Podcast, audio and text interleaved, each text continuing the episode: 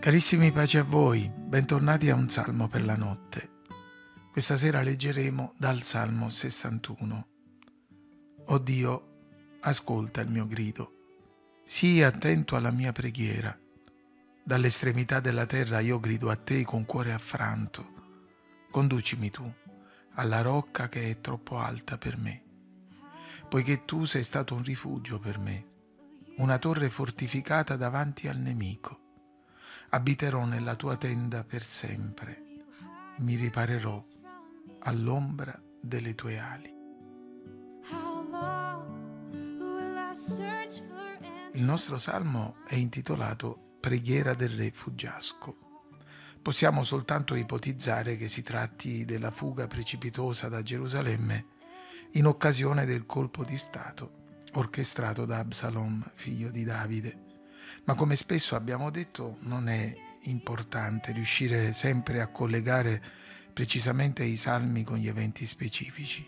Anzi, la mancanza di dettagli talvolta può essere utile a renderli più efficaci e ad applicarli con più facilità alle disparate situazioni che viviamo e a trarre delle lezioni universali da situazioni particolari. Consideriamo la condizione di Davide e il significato di questo salmo con tre domande. Dove si trova Davide? Dove vuole andare? Come può arrivarci? Anzitutto, dove si trova Davide? Davide è all'estremità della terra, e cioè lontano. In un certo senso il concetto molto semplice e molto doloroso indica che lui è lontano da dove vorrebbe stare esule dalla patria, lontano da casa, allontanato dal santuario. In un istante Davide è stato privato di tutto. Gli rimane la vita, ma per salvarla è costretto a fuggire. Egli non è solo all'estremità della terra, ma confessa di essere angosciato. Il suo cuore letteralmente viene meno, è veramente stanco, ferito, fiaccato nel morale. Dove vuole andare Davide? mentre fugge a capochino, privato di certezze e punti di riferimento, lontano dalla fortezza della città di Davide, egli chiede in preghiera, conducimi tu alla rocca che è troppo alta per me. C'è un punto all'orizzonte spirituale di Davide dove egli desidera stare, dove si colloca nella speranza dell'intervento di Dio. Si trova in alto, al sicuro, dove lui immagina di trovare protezione direttamente all'ombra delle ali di Dio. Egli fonda il suo desiderio, la sua preghiera sull'esperienza passata, poiché tu sei stato un rifugio per me, una torre fortificata davanti al nemico. Davide qui ricorda come altre volte Dio l'abbia portato in alto, fuori dai guai, liberandolo dalle mani di chi voleva fargli del male.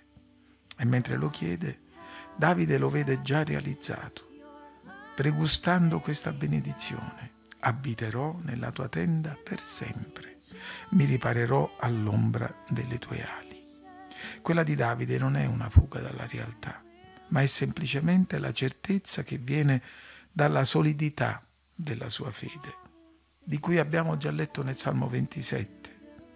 Egli mi nasconderà nella sua tenda in giorno di sventura mi custodirà nel luogo più segreto della sua dimora, mi porterà in alto, sopra una roccia.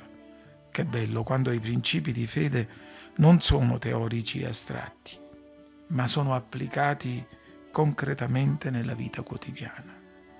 C'è però una terza domanda che trova risposta nel Salmo. Abbiamo visto come Davide sia lontano e sia giù, affranto, stanco. Abbiamo udito la sua preghiera di fede, il suo anelito a rialzarsi per uscire da questa situazione. Abbiamo notato come egli in qualche modo si senta già al sicuro sotto le ali protettive dell'Eterno. Ma resta un'ultima questione. Come può arrivare Davide così in alto? Come farà a sottrarsi a questa angosciante situazione? Qui la preghiera di Davide si eleva a vette altissime e la sua poesia diventa di grande ispirazione. Conducimi tu, Signore, alla rocca che è troppo alta per me. Questa richiesta è la sintesi perfetta della preghiera di chi riceve la rivelazione della grazia di Dio, di chi ascolta l'Evangelo.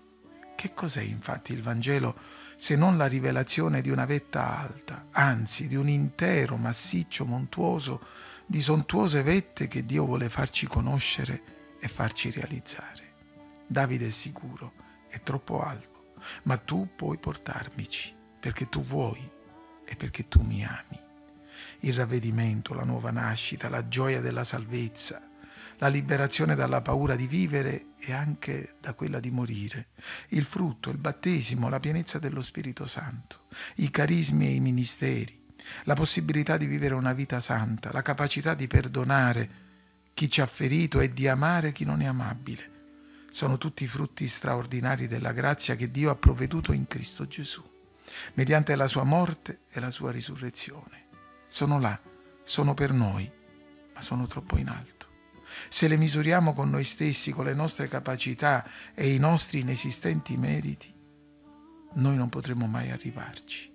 Ma laddove noi non possiamo arrivare, ci trasporta la grazia di Dio, mediante la semplice invocazione di fede. Carissimi, oggi se questo salmo ci trova un po' giù, lontani dagli obiettivi personali e spirituali che ci eravamo proposti, non permettiamo che questa condizione diventi permanente. Non guardiamo alle difficoltà soltanto e non facciamoci affossare dalle nostre limitazioni, ma guardiamo alle vette che Cristo ha già conquistato per noi, alla comunione con Lui, alla sua guida e chiediamogli, Signore, io non sono capace, ma tu puoi aiutarmi. Conducimi tu a queste vette che sono troppo alte per me. Alcune vette le raggiungeremo perché Egli ci fortificherà, rendendo le nostre gambe agili come quelle dei cervi. E su altri ci porterà Egli stesso, al sicuro, sulle sue ali potenti. In un modo o nell'altro sentiremo la sua presenza, lo loderemo con gioia e saremo messi in grado di servirlo con zelo, senza dimenticare che presto Gesù tornerà per portarci in alto, che più in alto non si può, nella sua gloria, per spendere con Lui l'eternità.